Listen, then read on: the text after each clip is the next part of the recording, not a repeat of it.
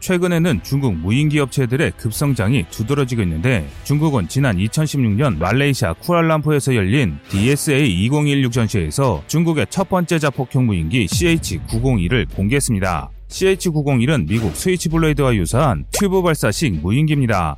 중량 9kg, 비행시간 40분, 비행거리 10km의 재원을 갖고 있는데요. 또한 중국은 다련장 로켓에서 발사 가능한 WS-43 자폭형 무인기도 개발했습니다.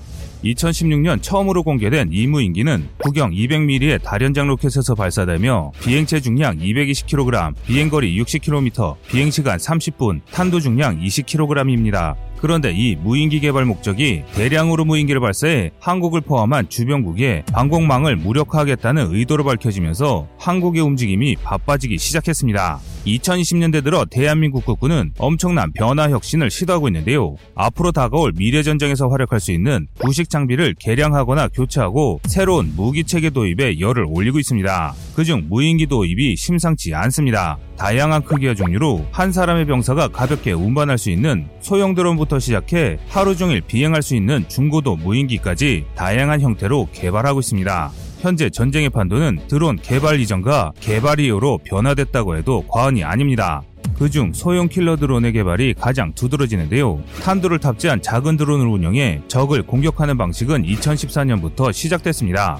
중동의 대-IS 전쟁과 시리아 내전에서부터 본격적으로 이용되기 시작했는데요. 이후 국적과 종파를 막론하고 모든 군대가 소형 드론을 무기화했습니다. 그들은 개인의 사진 촬영이나 취미 활동을 위해 사용된 상업용 드론에 박격 포탄을 달아 적을 공격하는 박격 드론까지 발전했으며 현재는 폭탄을 단 자폭 무인기도 사용되는데요. 불과 수백만 원에 불과한 비용으로 수십억을 호가하는 전차를 파괴하거나 암살 같은 임무를 수행하는 전과를 보이고 있습니다.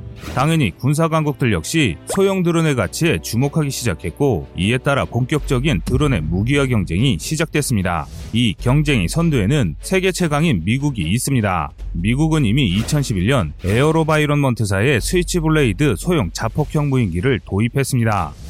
컬러 카메라와 GPS를 탑재해 실시간으로 영상을 전송해 목표를 확인한 후 운용하는 드론인데요. 이 드론의 특징은 조종사의 명령에 의해 어디든 돌진하는 자폭 드론입니다. 크기가 작아 폭발 위력은 수류탄 수준에 불과하지만 효과는 뛰어납니다. 미 해병대는 2012년 말까지 75대 Switchblade를 도입해 큰 성과를 거두자 추가 도입을 결정하기도 했는데 이를 계기로 미국은 현재 수천 대의 다양한 무인기를 운영하고 있으며 분산된 치명성 모자이크전, kill web 등 새로운 전쟁 개념에 필요한 무인 함정과 무인 전투기 시제품을 시범 운영 중입니다.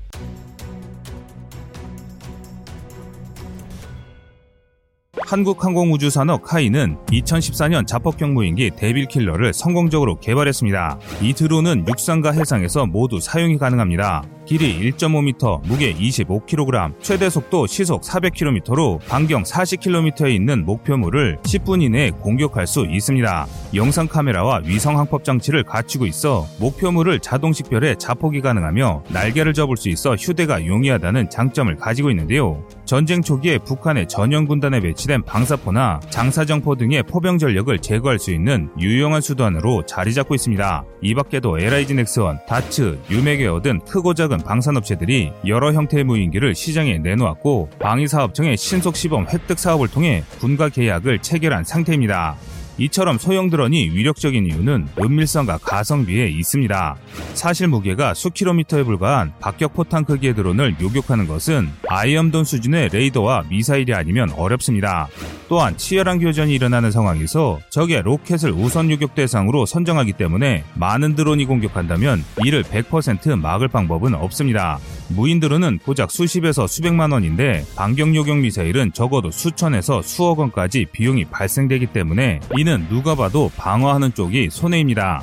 그래서 현재 많이 사용되는 전술 중 하나가 드론 수백 대를 먼저 보내 적 방공 미사일을 무력화하고 공격 미사일을 보낸다면 적성국의 방공망은 무력화됩니다. 그래서 지금 세계 각국은 비호복각과 같은 대공기관포가 인기몰이를 하고 있는 것입니다. 이것이 확인된 전쟁이 바로 지난해 벌어졌던 아르메니아 아제르바이잔의 전쟁입니다. 아제르바이잔 아르메니아 전쟁, 통칭 아하 전쟁은 종교와 민족이 다른 두 국가가 오랫동안 통치권을 주장하던 나고르 카라바 지역을 두고 벌어진 전쟁인데요. 1990년대 아르메니아가 아제르바이잔에게 빼앗은 영토를 되찾기 위한 아제르바이잔의 보복전이었습니다. 앞서 말씀드렸듯이 양측 모두 영유권을 주장할 명분을 가지고 있어 전쟁은 1대1 대결의 양상으로 이뤄졌는데요. 이 전쟁에서 아제르바이잔의 드론 부대가 아르메니아군의 대타격을 입혔습니다. 벙커를 비롯한 방어시설과 포병, 지대공 미사일, 레이더 등 후방에서 안전하게 배치되어 있던 무기들이 드론의 기습 공격에 파괴되었는데요. 특히 적의 미사일이나 항공기를 탑재하는 레이더가 탑재된 러시아제 공격 무기들이 드론을 감지하지 못한 채 속수무책으로 격파되는 영상이 공개되며 전 세계에 큰 충격을 주었습니다. 이때 아제르바이잔군이 사용한 무인기가 이스라엘이 개발한 하롭 무인기입니다. 하롭은 이스라엘의 IAI사가 개발한 하피의 개량형인데요. 하롭과 같은 자폭형 무인기는 무장을 장착하면 무인 공격기가 되고 자폭을 한다면 순항 미사일의 역할을 할 수 있습니다. 이뿐만 아니라 순항 미사일보다 가까운 거리에서 사용이 가능하며 무엇보다 저렴하다는 점에서 꽤 매력적인 무기라고 할 수 있는데요. 북의 핵심 시설이나 요인을 격파함이 사살하는데도 상당히 유용한 무기입니다.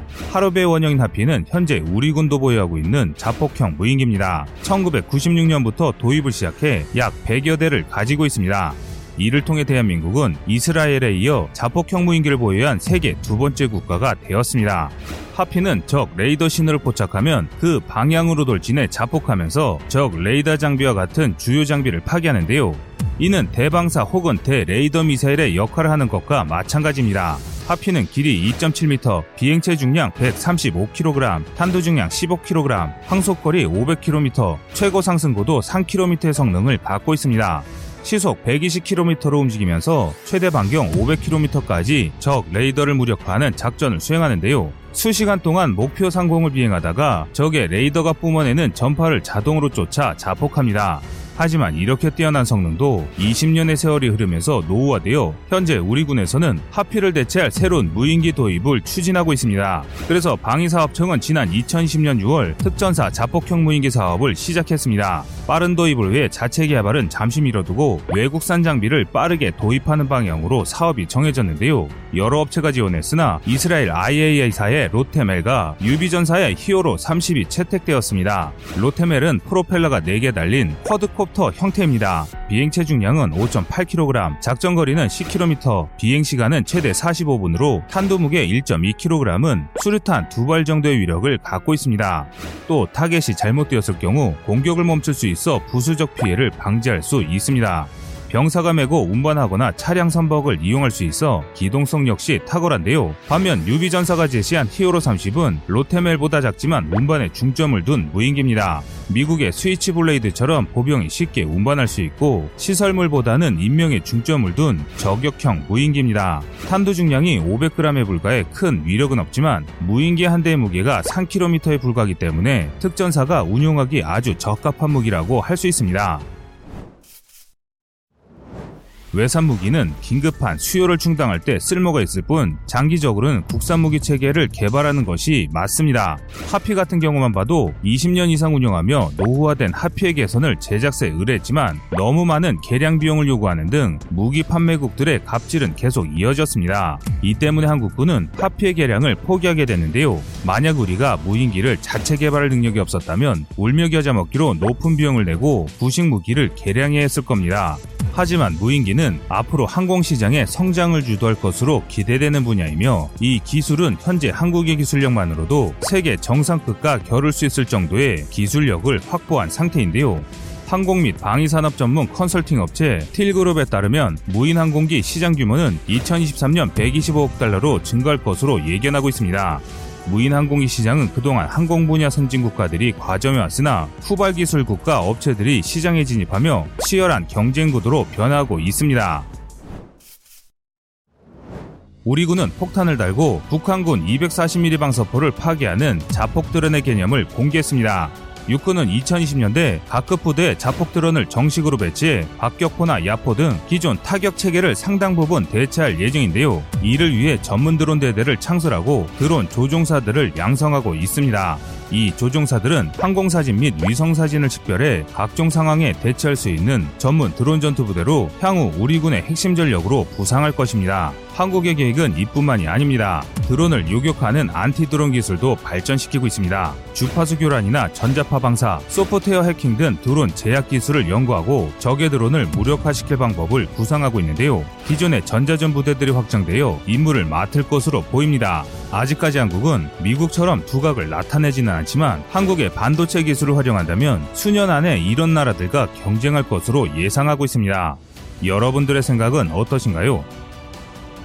시청자님의 현명한 의견을 댓글로 남겨주시기 바랍니다. 여러분들의 좋은 의견이 좋은 영상을 만드는데 많은 힘이 됩니다. 이상 꺼리튜브였습니다.